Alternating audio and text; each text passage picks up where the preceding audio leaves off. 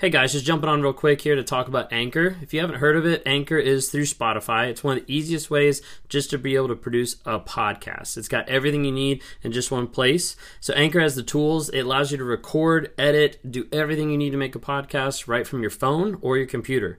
And when hosting on Anchor, you can distribute your podcasts on different platforms like Spotify, Apple Podcasts, and many different more.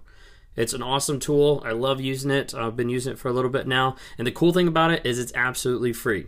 So, if you're interested in starting up a podcast, if you're interested in getting involved in podcast work, then download the Anchor app or go to anchor.fm to get started.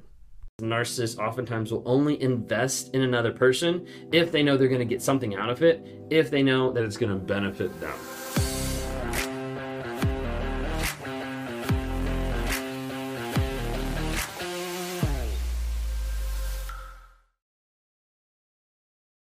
Were you with a toxic person that was more subtle? That was harder for you to be able to identify. It was harder for other people to realize what is actually going on. Maybe you were with someone that didn't seem so grandiose and didn't seem so out there of like, hey, yelling and screaming. Maybe they were more shy. Maybe they're more quiet. Maybe they're more covert.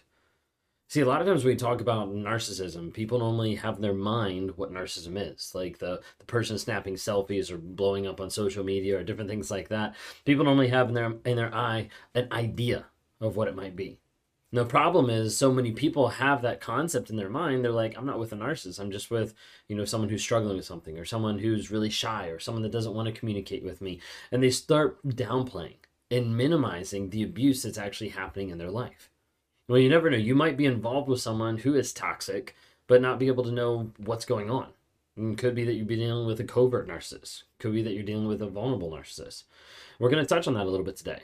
I've done a couple videos on covert narcissism, and if you haven't watched that, check those out. Uh, even ones where I try to compare both of them, overt and covert, just to give you an idea.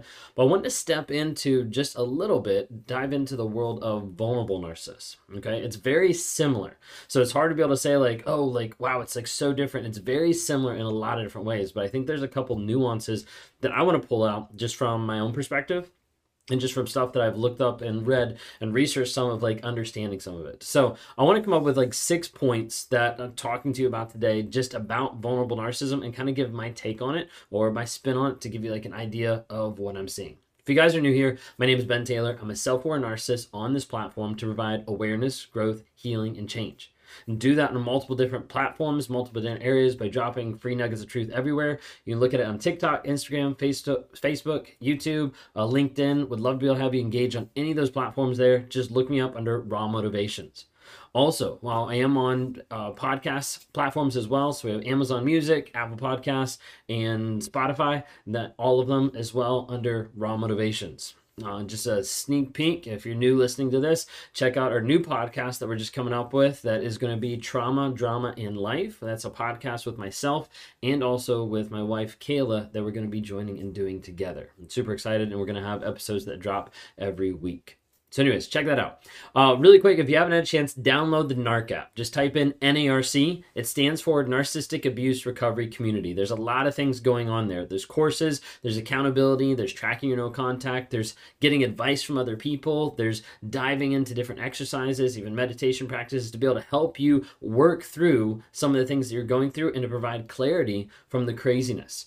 We have coming up uh, later just this year the Clarity Challenge. That's going to be a 45 day challenge that you can actually take and associate with the NARC app, but be able to interact with other people to say, like, hey, this is what I'm learning on a day to day basis. Like, this is what's helping change and transform my life. But anyways, take a look at that. We've got monthly coaching, weekly lives, a whole lot of stuff that's packed inside that app, and a lot more to come. Download today for me the NARC app. Just type in NARC Narcissistic Abuse Recovery Community, NARC, in Apple Store or Google Play. Anyways, diving in, vulnerable narcissist. So there's a lot of thought and there's a lot of theory that's happening, like even as we speak, about covert being now labeled vulnerable and like a bunch of different stuff. So I'm not diving into a bunch of like the newer stuff that I don't know a lot about. I'm diving into more of like what people have talked about and described a lot of times of being a vulnerable narcissist. So stick with me. So excuse me, we've got six things we're going to talk through today. Number one is a lot of times you'll see more of an introverted aspect of it. So this could be more of like a shy, the vulnerable aspect, but more of a shy and more of kind of like a, a pulled away. Almost like an aspect that they don't want to be the center of attention. They don't want to be the main person out there. You know, this is the person that is not going to get involved with, you know, big events, big things. Is not going to get involved in being like the center of attention. But a lot of times you'll see they'll still be partly center of attention. It's really interesting how it works. But typically, with that personality aspect, you'll be more introvert, in, introverted, more shy, uh, more something that's going to kind of pull back and not be the grandiose, like in your face, but more shy, more pulled back. A lot of times, these people come across as needing more time alone. Of like they disengage from you know parties, from people. Um, they end up just doing their own thing. Sometimes they can come across like really unapproachable or maybe like cold oftentimes like even in like a workplace environment they'll be like unassertive you know kind of like sitting back you know kind of like gauging things uh, and oftentimes like people wonder like you know maybe they're just better alone okay? The thing is even with the introverted introverted aspect cannot say that today? Even with that there's an aspect that they still think they're better than others. It's just not shown the same way. Just like with covert just like with grandiose like i think i'm better than everyone but i know that that's not acceptable and i don't want to show that so i'm going to hide it Okay. And the second one I want to point out is the neurotic personality. So a lot of times this brings out like random subsets of different things going on. Like this might be like high anxiety or different like panic. Uh, it could be like depression. It could be different traits, different attributes. They're like even like paranoia, like things that you're like, wait a second, like what's actually going on? A lot of times with this it still goes back to the aspect of the ego because it's going underneath of like you know what about my looks? You know, how are people perceiving me? How are people you know understanding like who i am? Like what is actually going on there? Like they're trying still to create that image. A lot of times they want to make sure they have you know that superior status but they don't want to be perceived that way they don't want to look that way. It's more of that covert aspect of kind of like going underneath the surface, but you'll have random little subsets of like the anxiousness, panic, depression, paranoia, several other things like that that are just different, you know, that are not normal of what you might see in a person with the rest of these traits. Number three is a lot of times they thrive on attention. But the thing is that attention oftentimes looks different. A lot of times it's like hidden.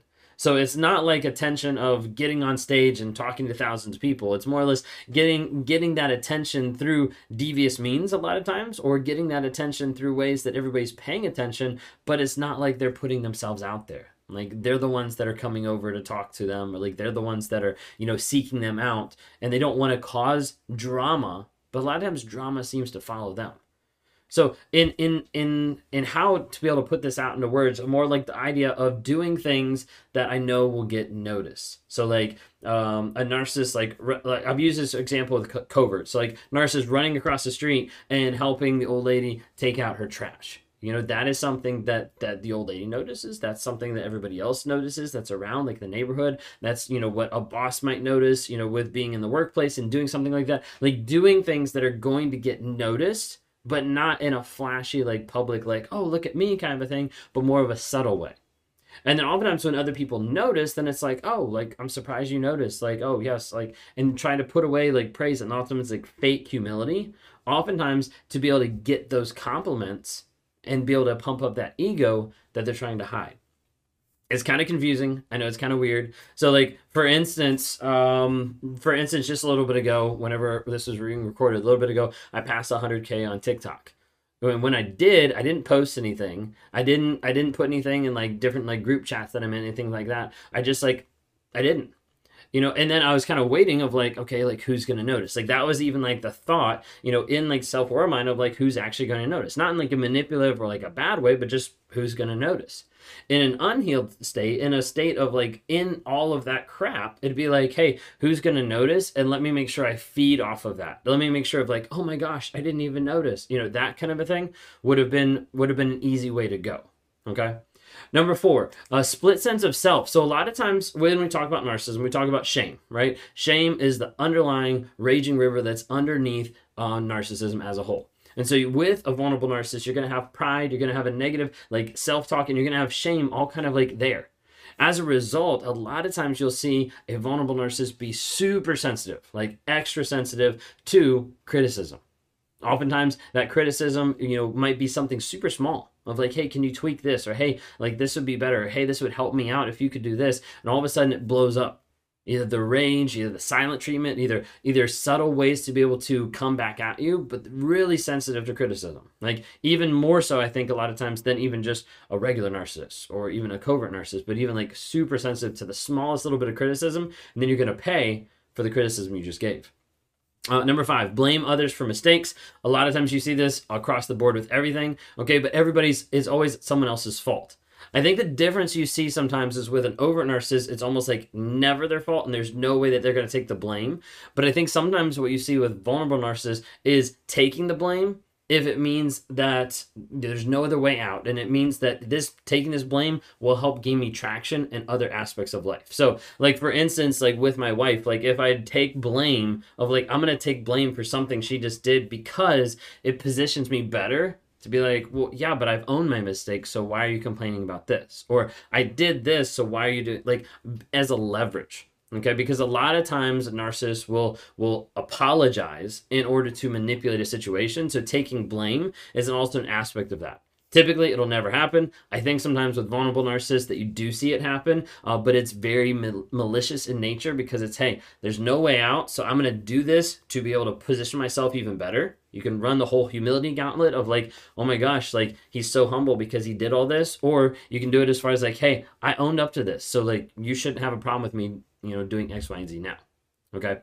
Uh, the other one is a lot of times they're going to withdraw a lot more than they invest. And this is true across the board with narcissists, but a lot of times you'll see it in the subtle aspects of the financial abuse of like the small little things that keep you um sometimes with like hoarding or like keeping hold of you know lots of money of like hey i'm gonna i'm gonna do everything in my power to make as much money but i'm gonna live so that i don't spend anything and so i don't give you anything so i don't let my my spouse my kids have anything like that kind of thing Okay, you know, like not paying for different things. I made a joke on a TikTok the other day of like, you know, that's what narcissists do. They show up and they don't pay for stuff, you know, because they want to be able to leverage other people. The idea is narcissists oftentimes will only invest in another person if they know they're going to get something out of it, if they know that it's going to benefit them. Hopefully that helped. That was a quick little rundown of just a couple things that I picked up and wanted to kind of highlight for you about vulnerable narcissists. Hope that helped. Leave some comments, questions below.